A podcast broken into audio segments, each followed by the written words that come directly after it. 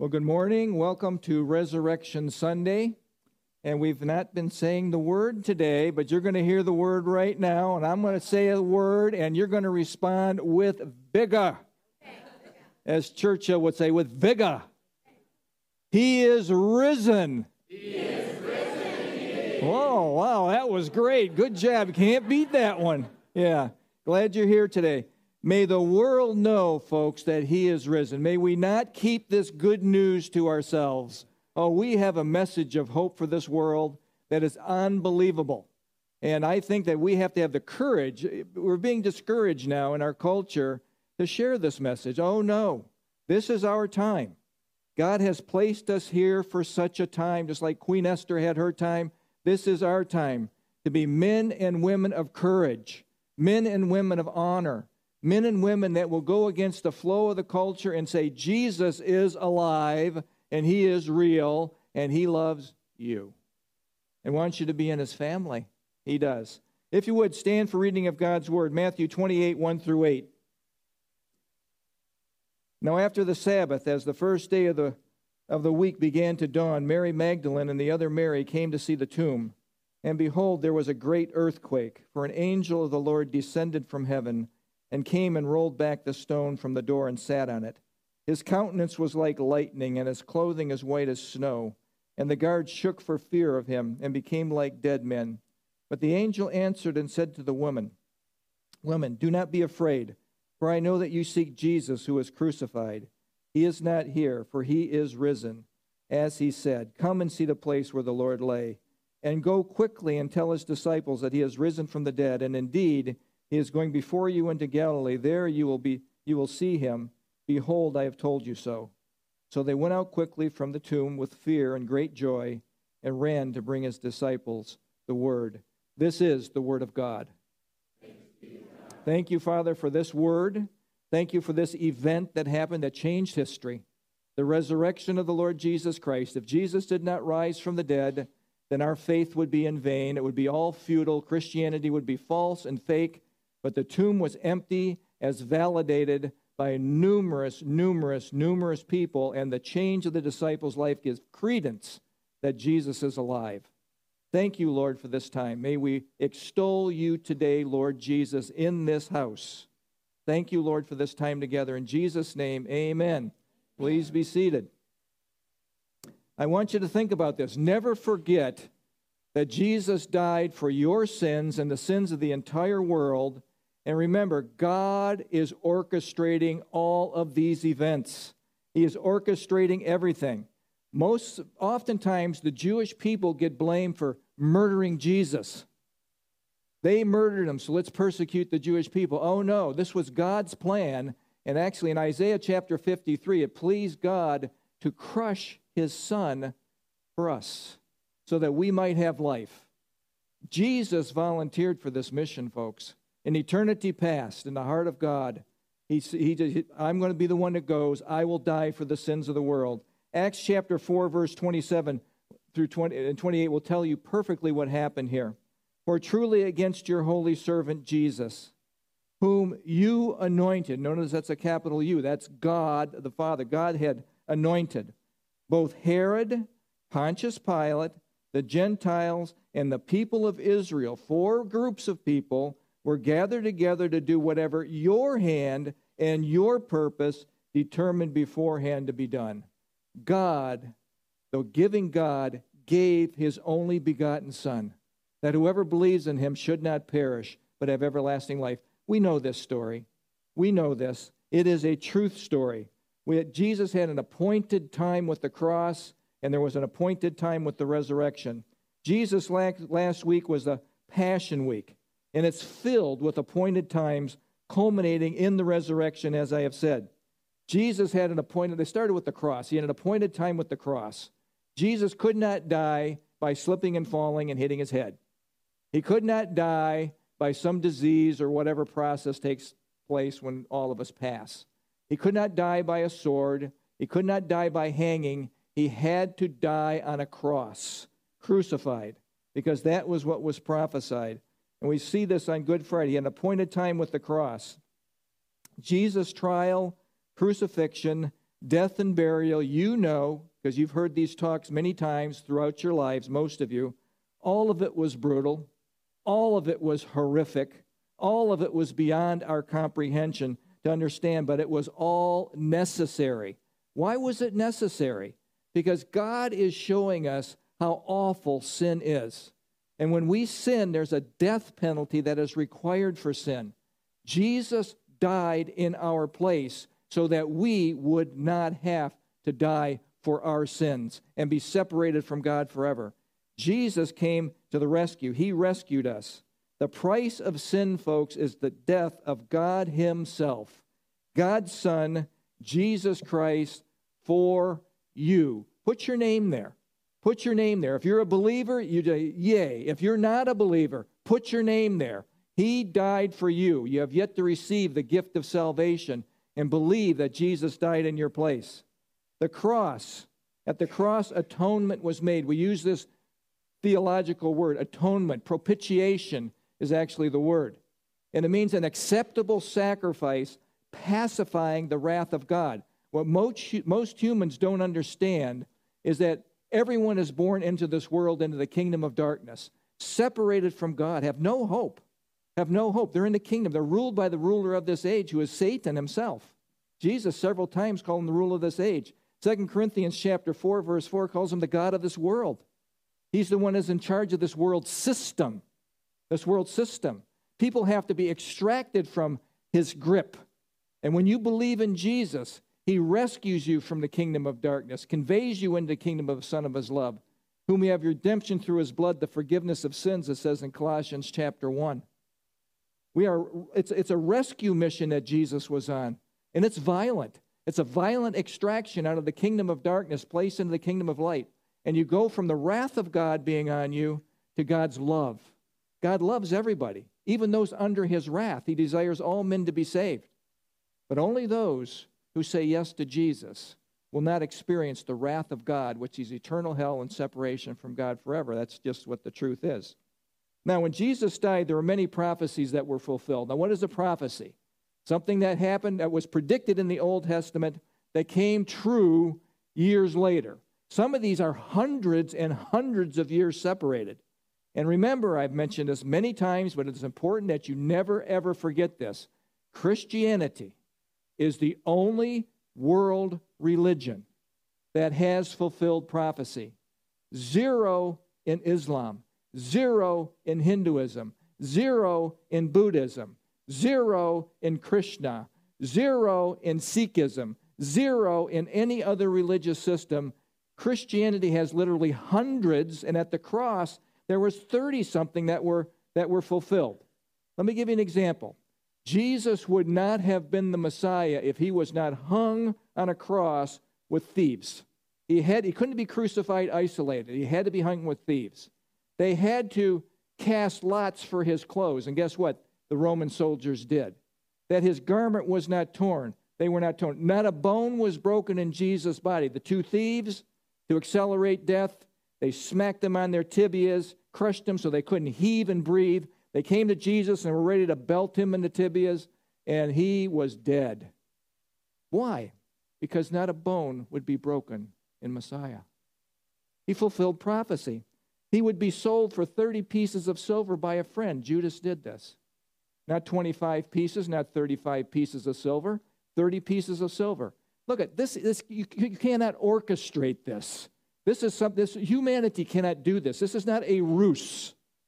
This is a fulfilled prophecy to demonstrate to each one of us that this is true. This is real.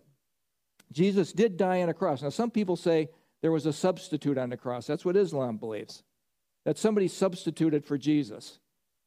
Or, there's, or he swooned on the cross. If you hear that ridiculousness? He swooned and he faded, he, he faked his death. I mean, he's the only guy that faked his death as it's caked in 90 pounds of, of grave clothes, wrapped up tight, thrown in a tomb, dead dark, and then rose from the dead. I mean, come on. The, the, the, the fairy tales are, are beyond belief what comes up. Jesus did die. And when he died, this is going to come up on the screen right now. This is important. It all looked so bleak.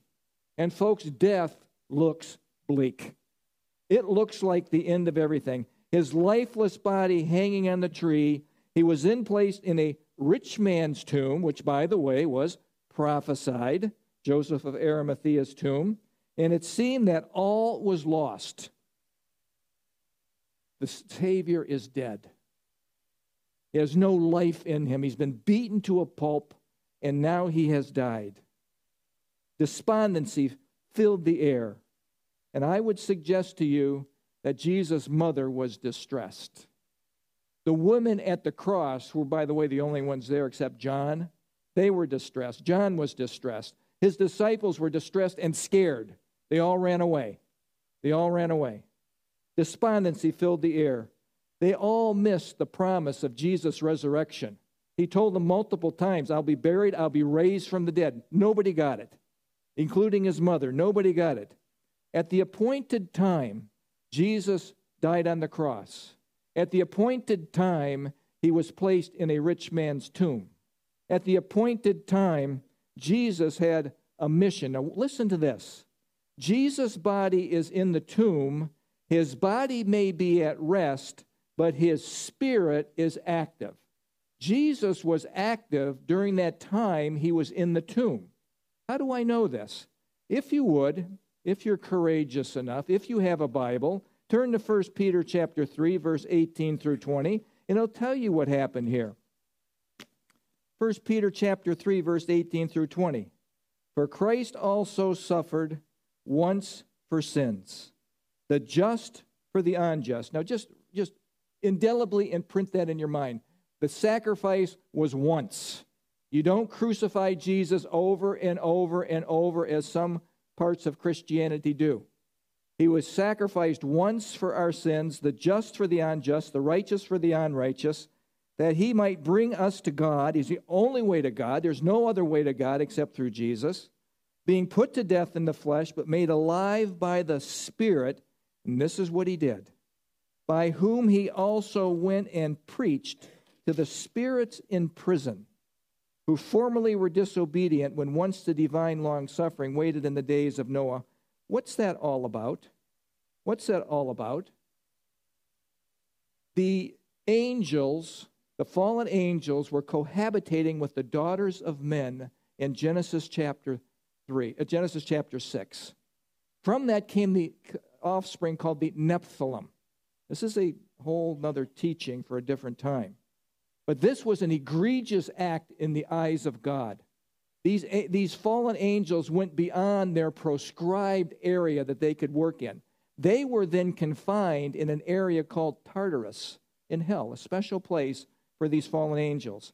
And I think Jesus went and he announced his victory. This will come up on the screen over Satan and the demonic realm.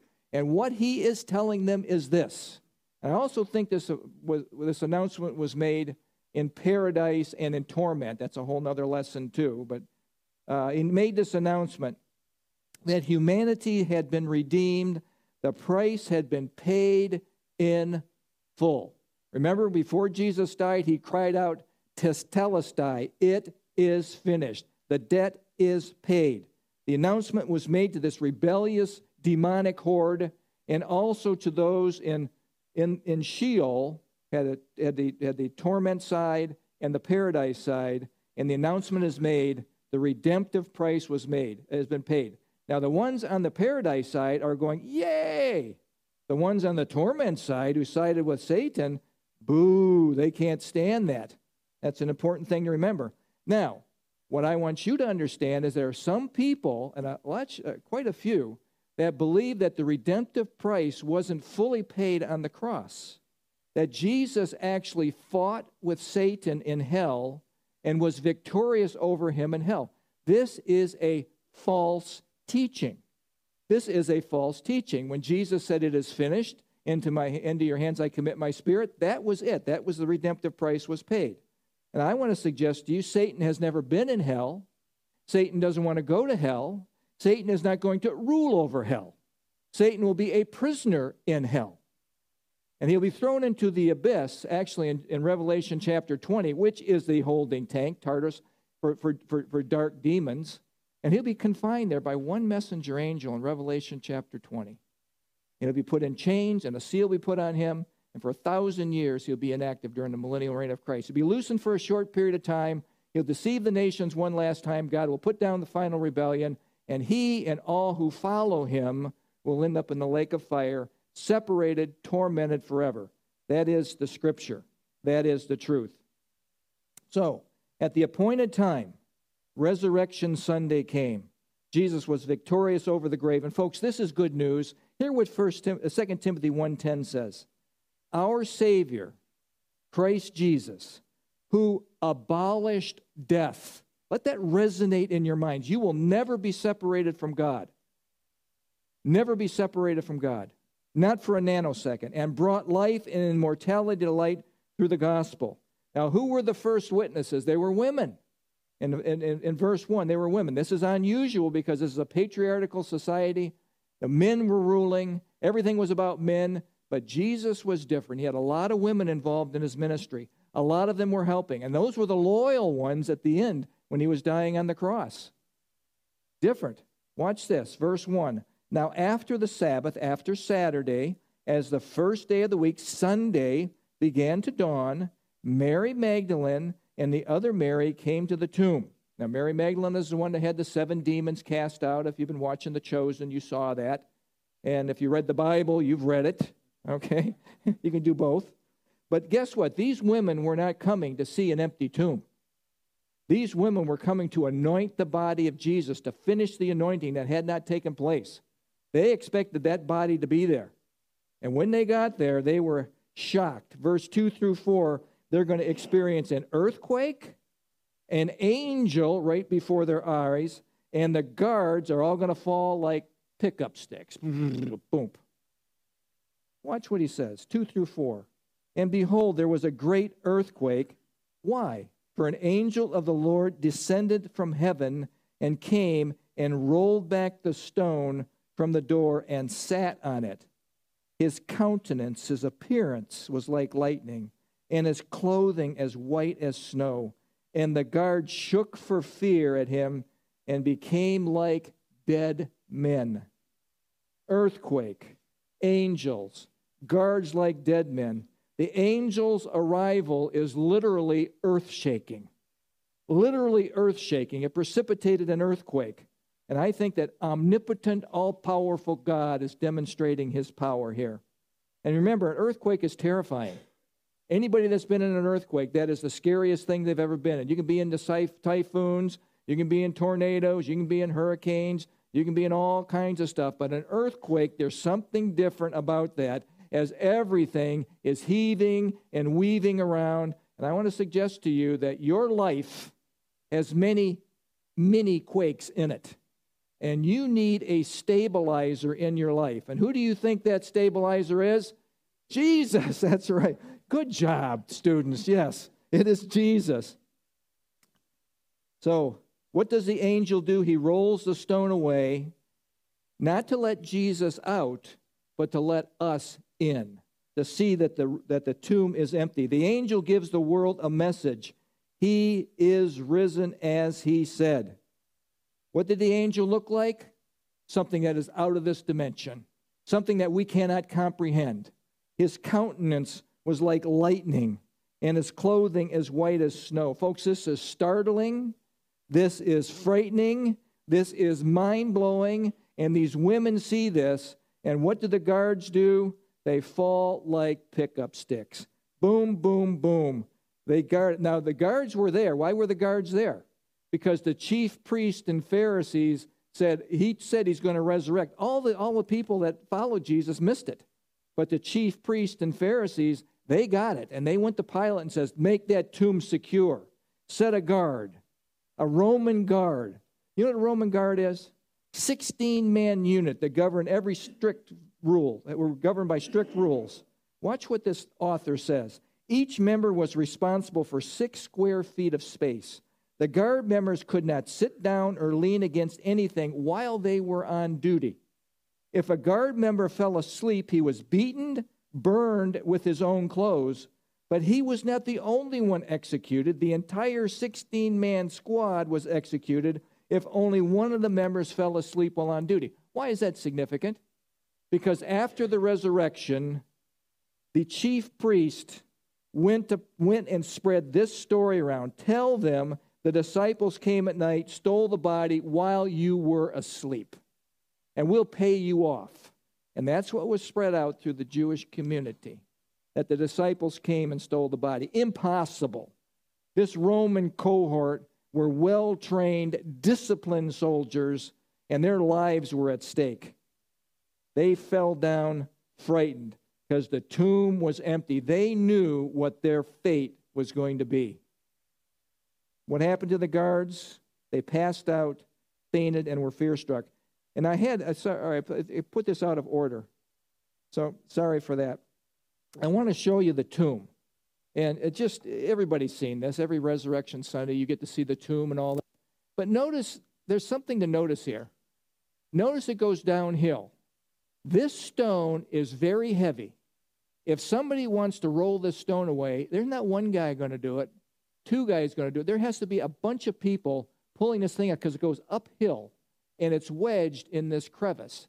Also, this cord of wax is here, and if this cord of wax is broken, Anybody that breaks it, they're dead men. Dead men. You've broken a Roman law. So for a human to roll this away, it can be done. They had tombs that they rolled the stone away and they put other bodies in and that sort of thing. But isn't that something you'd run in and do real quick and steal the body and then put the stone back? No, that's not what you do. This takes some effort. This takes some time. This takes some work. And you've seen that over and over and over.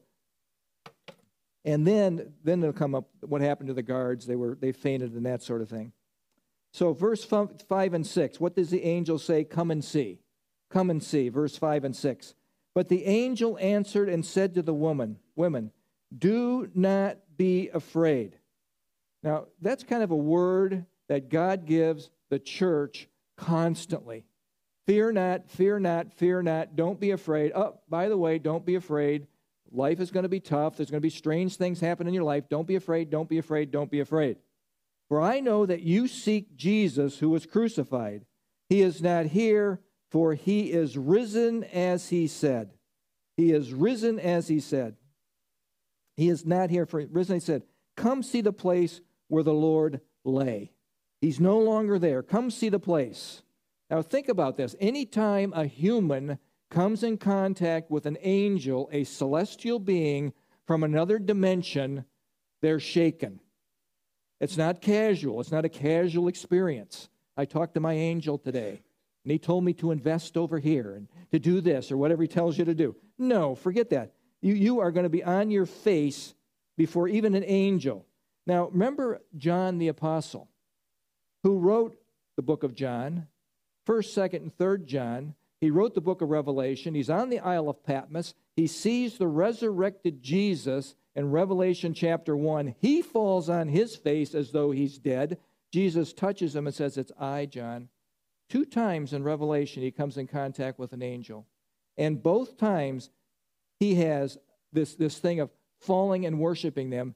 And both times, the angel says this See to it that you do not do that, for I am your fellow servant.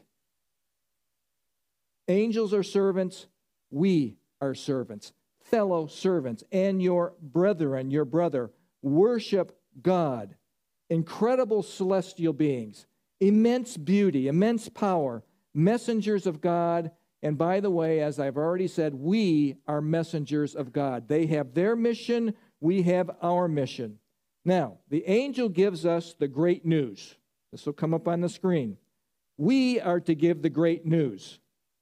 He is risen Come and see the empty tomb. The tomb is empty. And might we say loud and clear, now I'm going to say this really loud, and then you're going to respond, okay? He is risen. He is risen good job. Good job. I hopefully you don't get nauseated by me going through this, but you're going to say he's risen a lot of times. Risen indeed. Now, God's invitation to come and see the empty tomb, folks, is global. God's invitation to come and believe in the Son is a global. The invitation is to every single human being. The atonement, I believe, was for every single human being. But it must be believed and received to be validated. So, we, what are we to do? Come, see believe in Jesus. Now, when I say believe in Jesus, you think commit yourself to Him, put your trust in Him, follow Him, and embedded in that word believe is the word fidelity. I will be faithful to you, Jesus, while I'm here. I am the bride, you are the bridegroom. I am engaged to you, that's the picture, and I know that you're coming back for me, and I will be faithful to you until you return. Once a person comes and sees, what are they to do next? Go and tell. Verse 7. And go quickly and tell his disciples that he has risen from the dead, and indeed he is going before you into Galilee. There you will see him. Behold, I have told you so. The message is clear Meet me in Galilee. Now, before he went to Gal- they went to Galilee, he appeared to them at least a couple times in the book of John when he walked through the walls. And remember, Thomas was absent. And then the second time, Thomas was there. And Thomas doubted the first visit. And then Jesus, the second time, says, Oh, Thomas, put your hands in my nail prints, put your hand in my side. And Thomas then says, My Lord and my God. I believe you, Jesus. Go and tell. What are we to go and tell? Go and tell the world about Jesus, a message of life, hope, and love. Really, that's the message of Jesus. It is a love, love message that God loves you and wants you to be part of his family. We tell them the gospel. You know where you get a summary of the gospel? 1 Corinthians chapter 15 verse 3 says this. What's what listen to what Paul says. For I delivered to you first of all that which I also received that Christ died for our sins. Now this is the gospel. This is the good news. Jesus died for our sins according to the scripture. He was buried and rose again the third day according to the scriptures and he was seen by Cephas, who was Peter, and by the twelve. After that, he was seen by 500 people at once. Many of those are asleep. Now, 500 people sighting at once, this is not a hallucination. A lot of people said, well, they hallucinated. No, this is not a hallucination. 500 people don't have the same hallucination. Then he was seen by James, his half brother. James was a doubter. James did not believe Jesus. Judas did not, Jude, excuse me, did not believe Jesus. His other brothers did, and sisters didn't believe him until after the resurrection. Then he was seen by all the apostles, and then Paul says, He was seen by me on the road to Damascus. I saw the resurrected Jesus. When you give the message to somebody of the gospel, you want to tell them about Jesus. Listen to this. We do not deal with their flesh sins. This is really important. When you're dealing with somebody to come to Christ and they know nothing about Christ and they're living like the world, you don't deal with their flesh sins of drugs, alcohol, sexual immorality, stealing, profanity, lust, jealousy, vanity, greed, lewdness, slander, arrogance, folly. You don't deal with all that. You deal with who Jesus is, and Jesus is the only one that can deal with their sin problem. You give them the gospel message. We deal with the sin of rejecting Jesus as the Messiah, the only one who can save you. Let me just say that again. Jesus is the only one that can save you. You cannot get on the multiple roads of salvation and choose your road. There's no such thing as that. The, the, the, the, the gate is open wide to salvation, it's open to everybody, but it's narrow in that it's one way through Jesus Christ. You know the verse. John 14, 6. I'm the way, the truth, and the life. No one comes unto the Father except by me. There is one way. I don't care what the government says. You know, let, let, let's recognize all these other religions. I don't care what your friends say. I don't care what the television commentators say. I care what Jesus says. He's the, he never lies, by the way. All these other entities, they lie to you all the time. I mean, you are lying to on a, on a regular basis. Jesus always tells you the truth. He's the only way. So you deal with the sin of rejecting the Messiah. The Holy Spirit deals with the world with one specific sin. John 16, verse 7 through 11 says the following. Watch what it says. Nevertheless, this is Jesus speaking, I tell you the truth. Let that resonate in you. in a world that we're living in of lies.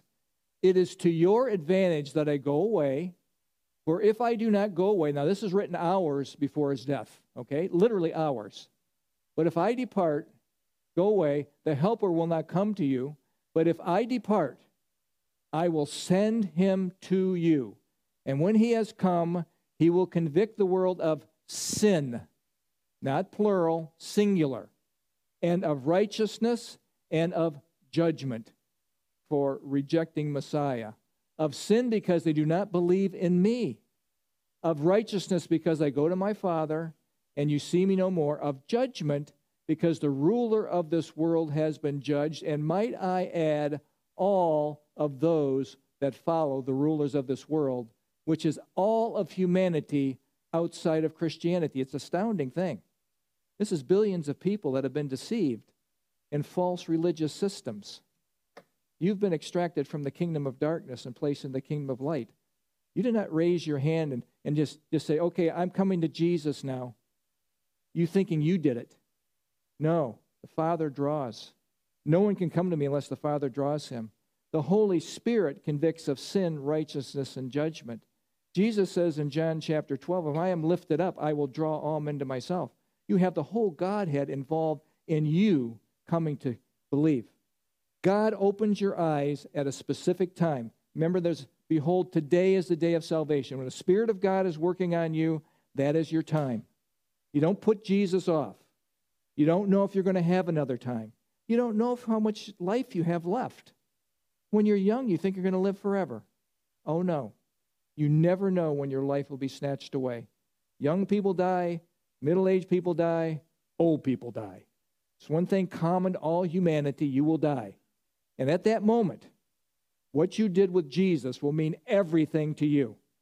It won't matter if someone has put, put a, a, a road sign, named a school after you, named a road after you, put a library after you. It won't matter how many people came to your funeral. Won't matter one bit. If you have a big state funeral with all the pomp and circumstances. If you don't know Jesus, that means nothing. That means nothing. The Holy Spirit, folks, is drawing you. Behold, today is the day of salvation. If you have never received Jesus Christ as your Savior, Jesus did it all. He did all the work. He died for you. All you do is, is hold out your hand, and He offers you the gift of salvation. And you simply say, I believe you, Jesus. I'm a sinner separated from you. I need a Savior. I need a Savior. All have sinned and fallen short of the glory of God. There's none righteous, no, not one. There's none who does good. If we confess with our mouth the Lord Jesus Christ, we believe in our heart that God has raised him from the dead, you will be saved. Just that simple. Just that simple. Salvation is the simple part, it's living the life that becomes a little more difficult because old things are chipped away as you become a new person in Christ. Once saved, then God will deal with the other stuff in your life. Dealing with the others, other stuff gives evidence that your salvation is genuine. Philippians 1:11 calls it the fruit of righteousness. And I want you to be very careful with this. Oftentimes we go around as fruit sniffers. I don't, I don't smell your, your fruit is not quite what I think it should be. Oh no, we are not the fruit sniffers. God is the fruit judger. But what we are told to do is be, eh, to examine ourselves for genuineness, not others. We're not judging everybody else around us. We are implored by God, by the Spirit of God, to examine our own lives. This Resurrection Sunday, examine your life. It says here in 2 Corinthians 13 5, it'll come up on the screen. Examine yourselves. Doesn't say examine your wife, examine your kids, examine your co-workers, examine yourselves as to whether you are in the faith. It's personal. Test yourselves, dokimos yourselves. Are you genuine or not? Do you not know yourselves that Jesus Christ is in you? That's a question. Unless indeed you are disqualified, adokimos, not genuine. There's, there's an imploring here. The authors of the New Living Translation say this quote, the, Corinthian, the Corinthians were called to examine and test themselves to see that whether they were really Christians. Just as we get physical checkups, Paul urges us to give ourselves spiritual checkups. We should look for a growing awareness of Christ's presence and power in our lives. Then we will know if we are true Christians or merely imposters. Are you a believer or are you a make believer? That is the question. Now, only God knows. There's all kinds of chameleons. People blend all the time. So, so examine yourself to see whether you are in the faith. That word examine is important. It's written in the present tense, and it's an ongoing examination. I just don't examine myself 50 years ago and say, well, I'm okay, I'm good, I'm great, and never do any introspection for the rest of my life. No. This is a regular inventory. Where am I at? What am I doing? How am I living my life? Am I really all out for the master? Am I all out for myself? Examine yourself. It's ongoing. And it's written in the imperative mood. Who cares, imperative mood? You're going to care. It's a command. It is a command that we examine ourselves to see whether we are in the faith. And I want you to think about this this Resurrection Sunday. Many people think they are okay with God. I'm okay. I'm okay. I'm a good person. God will certainly take me into, into his family. Folks, there's none good in the eyes of God. No humans are good. Our righteousness comes from Christ, righteousness being credited to us the moment we believe. And then you are as pure as Jesus is in the eyes of God because of his blood being applied to your life. But there's a scary scripture here in Matthew chapter 7, verse 23. And you have a group of people that have died and they're standing before Jesus. And they say these things Lord, have we not prophesied in your name? Have we not cast out demons in your name? Haven't we done many wonderful works in your name? Oh, Lord, look what we've done for you. We're great. We're wonderful. We're terrific. And you know what Jesus says? And I will declare to them, I never knew you. Depart from me, away from me, you who practice lawlessness. Focus on that for just a second. You who practice lawlessness. Now, look at we're all sinners, we're all depraved, we're all fallen short of the glory of God. We're never going to be perfect on this side. It's always going to be a fight, always going to be a struggle. But this practicing lawlessness is significant. It's to someone that is given over to a certain life. And they say, That's just the way I am, without any remorse. I'm going to do my thing, and I'll take my chances. So many people presume on the grace of God and live any way that they want. No, the scripture does not give any leniency towards that. But remember also, it's the direction of your life, not perfection in your life. We'll never be perfect here. It'll always be a growth thing, growing, changing. So don't get so down on yourself when you, when you stumble and fall. Because, believe me, every human does it. We're never going to get it perfect here. So what do, they, what do these ladies do? Verse 8, so they went. So they went out quickly from the tomb in fear and great joy, with fear and great joy, and ran to bring his disciples the word. So they went and they, they, they followed this out. Come, go tell, go quickly. Go quickly. Now, this speaks to me of something. This speaks to me of there's no such thing as a Christian keeping their faith personal and private. How many politicians have you heard say this? Uh, my faith is just personal and private. In, in a sense, it is personal, your belief in Jesus Christ. But, folks, it is never private. It is to be shared with the world around you. Everybody in your sphere of influence should know where you stand with Jesus Christ. Are you embarrassed of him? He's not embarrassed of you. Everyone should know. Go and tell Jesus and his love. Go and tell of the hope of Jesus. Go and tell them that the tomb was empty, that Christianity is true. This is a true message. It is the only message of hope that humanity has. The tomb was empty. And, folks, I'm going to say it one more time. You have your part. He is risen. He is risen. risen indeed. That's good job. Good, good job. But Dave was particularly loud on that one. Good job. he is risen indeed. So they went, so this will come up on the screen. So they went out and told the disciples, He is risen. The disciples were so stunned. Now, listen to this. They, they, the disciples hear this message. Jesus has told them multiple times, I'm going to raise from the dead. By the way, you're going to kill me. I'm going to raise from the dead. And it just went over their heads. The disciples were so stunned, yet skeptical, that when they meet the, met the resurrected Jesus in Galilee,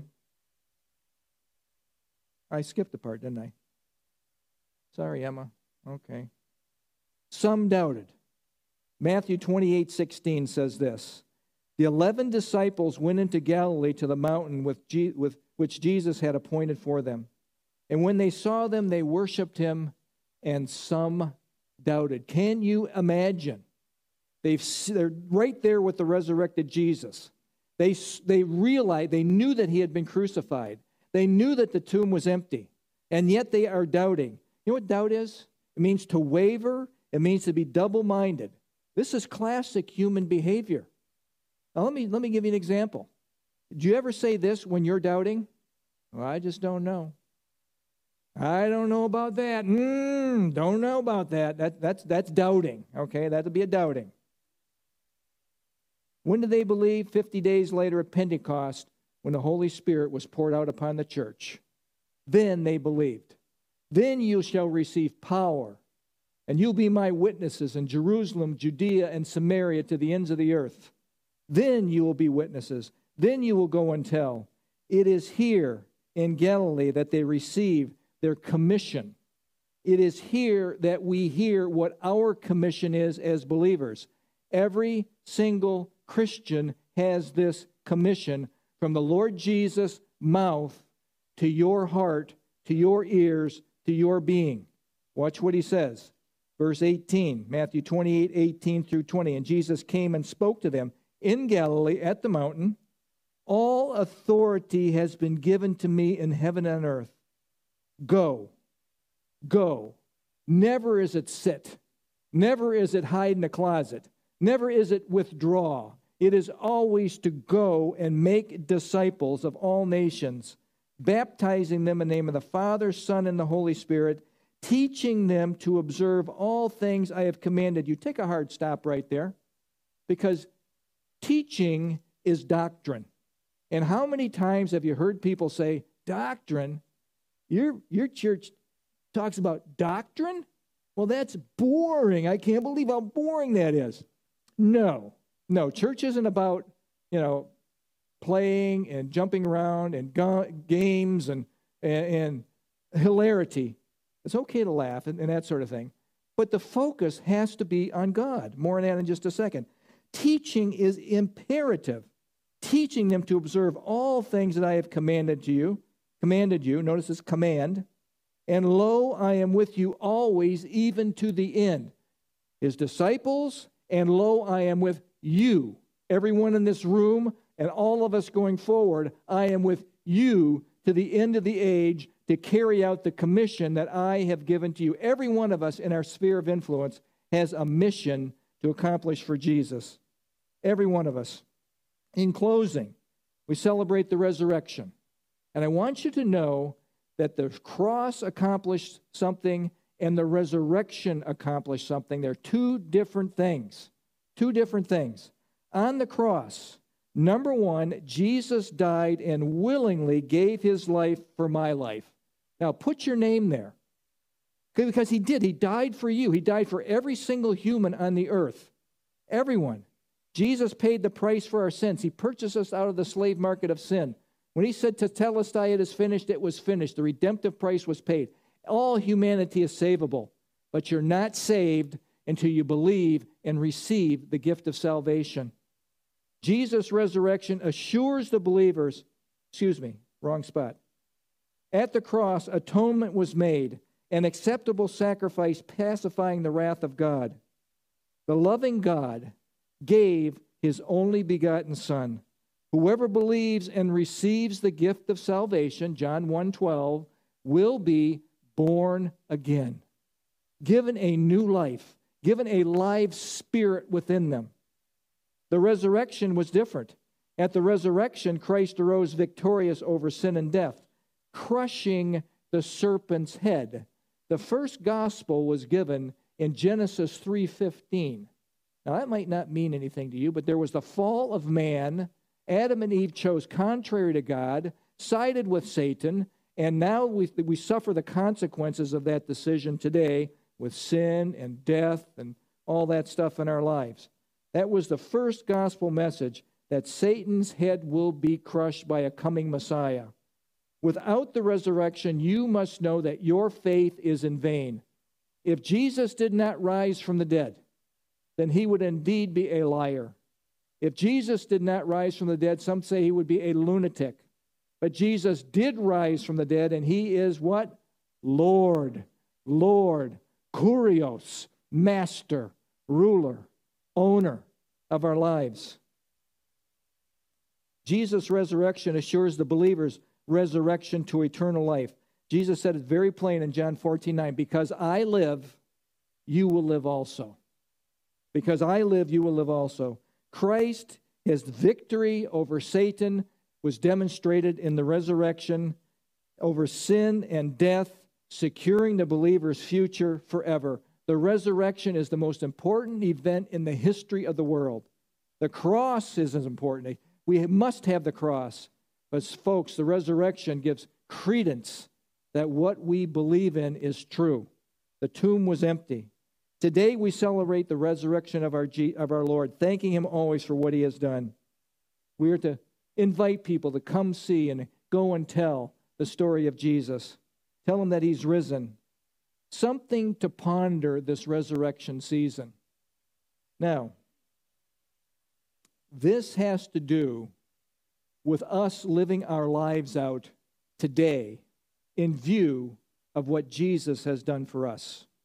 Jesus gave his all for us, and this is encouraging us to give our all for him. Okay, now listen to this. For you who come here regularly, this will be common information. If you're new, this might be a little stunning for you. First of all, something to ponder this Resurrection Sunday. Christ gave us all a commission to go and make disciples of all nations. That is what we are all to do. As we draw closer to the end, do not miss this. It will be this assignment will become more problematic for every true believer.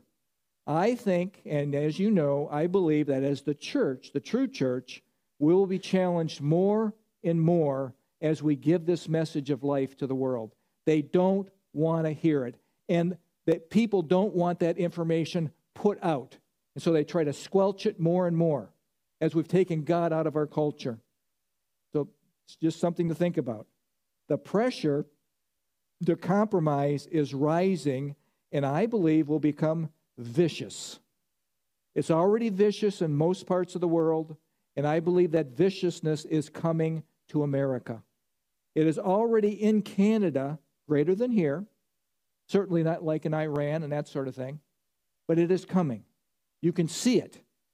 If you, if, you can't you have blinders on if you're not seeing what's happening with Christians in America. Many people in the Western church will cave to the pressure. And I want to say this, and I don't say this with any glee, I don't say this happily. The Western church is soft. It's a church that basically is all about me. It's a powder puff church, easily intimidated and many in the Western church go along to get along. Go along to get along. Many claim a relationship with Jesus, but have no real life change, no guts to represent him in the culture. And think about this. And tell me if this isn't common. Suffering and sacrifice, that's for somebody else. That's for those people in Africa. That's for those people in the Middle East. That's for those North Korean Christians. That's not for us, is it? That can't be for us. Suffering, that's for somebody else. And we jump around, and the church today is like the Pillsbury Doughboy. You see him, all about me. Oh, happy day. It is a happy day that Jesus washed our sins away, but this little guy right here is soft and pudgy and not willing to really do a whole lot. The next slide will tell you this church that we see in America today, predominantly, it's, it's tragic. It's an all about me church. It's an all about me. Folks, it is about you as far as salvation. It is about you as far as becoming a follower of Jesus Christ and representing Him. But the church isn't here to make you hilariously happy. The church is here to instruct you how to live in this world. And the church has several things for you to do. If it's not about me, what it is about? Number one, indelibly imprint this on your minds. The purpose of the church is to glorify God. That is the purpose of the church. Exquisitely, the purpose of the church is to glorify God, to build up the saints, to edify, to build up the saints for the mission to evangelize the world. Now, how do I glorify God? How does a believer in the Lord Jesus Christ, which most of you are, how do you glorify God? By obeying Him and serving Him. When you serve Him, you worship Him. You hear that? By obeying Him and serving Him. Folks, our country is changing, our world is changing, and there's more and more open hostility to Christians in our world today than any other time. And this is supported now by all the entities in our country government, education, the workplace, sports teams. Families are now divided because of Christ. Jesus said that would happen. It's happening all over the place. The, and I believe this, you know, we talk about this a lot here in this church. The Antichrist system is gaining more and more traction, and Mr. and Mrs. Pillsbury just blend right in with the world.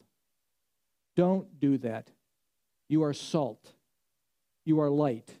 This resurrection season, remember what Jesus has done for you and the call that he has on our life to go and make disciples and represent him in this culture. You do that by speaking the truth. How do we do how do we speak the truth? Guns blazing, fists flying? No. No, we speak the truth in love. We are do it with gentleness and respect. That is how we do it. If you feel yourself getting your old dirt Doberman hair up on the back of your head, back off because you're not representing Jesus, you're representing your flesh. The persecuted church. The, the Pillsbury's blend, not so with the persecuted church. They lay it all on the line. Folks, if you're a Christian in India and you get baptized, give an outward profession of your faith, Folks, when you do that, you take that last step, family's gone, job's gone, life has changed forever. Significant in India, significant in Iran, significant in North Korea. There is a true church in America, folks. A church who will not be silenced. A church in America that will not live by lies. This resurrection season, I hope you're part of that church. May this be our battle cry in the coming days.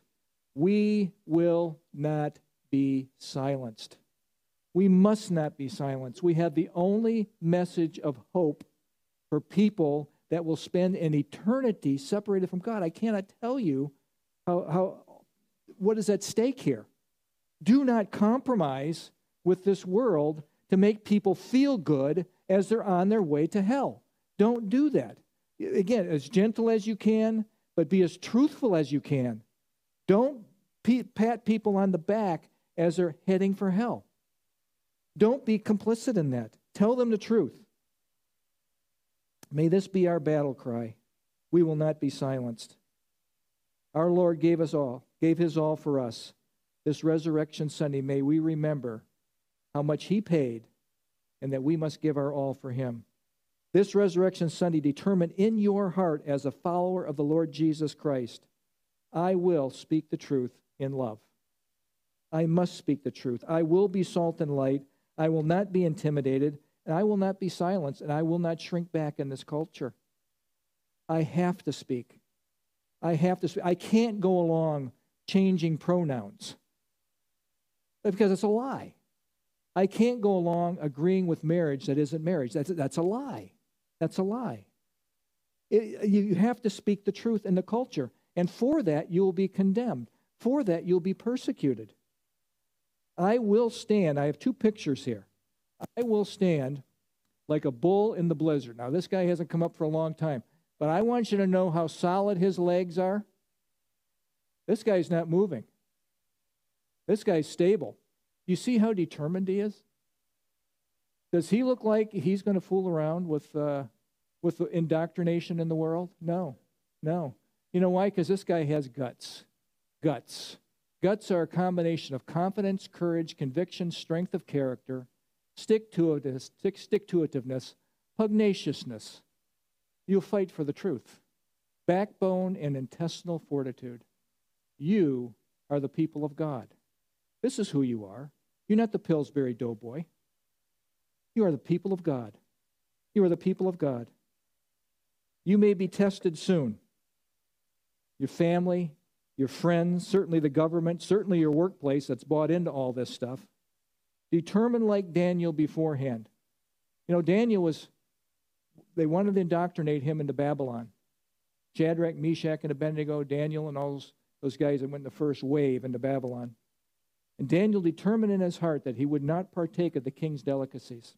He would not be indoctrinated. It could have cost him his life. But he determined beforehand. You must determine beforehand. Because we're in the war now, folks. Determine in your heart now where you're going to stand. This Resurrection Sunday, think about who you really are. You are the church of the Lord Jesus Christ. You are the restrainer. You are the Holy Spirit filled church that is now restraining evil in this world. Through the Holy Spirit's power, you can make a difference in other people's lives. And let our world know who you really are. There'll be a picture that comes up of a warrior. I was looking for some warrior type look. I am a warrior in the army of God. And folks, you cannot do this without the shield of faith. I will believe you, God. Even, even death cannot destroy me. This resurrection Sunday, determine in your heart I'm a servant of the Most High God. I will not bow to this world, my flesh, or the devil's temptations. The, the triunity of evil that is against you. I will not bow. May these words echo from our lips loud and clear that the world may know. We're going to do this one more time. He's risen. Okay, don't do it yet. the picture is going to come up, okay? He is risen. Let me say this with some fervor and some passion here. He is risen. He is risen oh, you are, are so good. You are so good. This resurrection season, make this your greatest day ever. If you do, are not a believer in the Lord Jesus Christ, folks, you can, for the rest of your life, you can know when you were saved. I was saved on Resurrection Sunday, 2023. You never have to go, oh, it was sometime in February.